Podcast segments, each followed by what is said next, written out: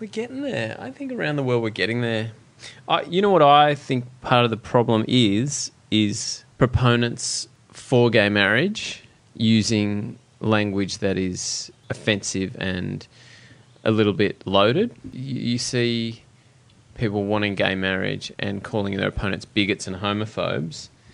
They're actually making the campaign for progress harder because you're trying to fight for something that's about love and you do that with love and with language that is accepting and tolerant, not the opposite.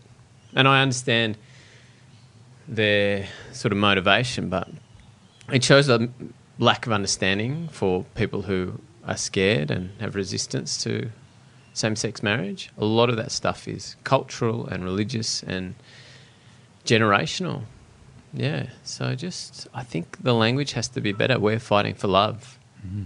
Love wins. And when you go, oh, you're a bigot, you're a homophobe, that gives people who don't want to see change more ammunition because instead of it being about gay rights, same sex marriage, equal rights, it becomes about you attacking your opponent and it sort of diminishes the argument.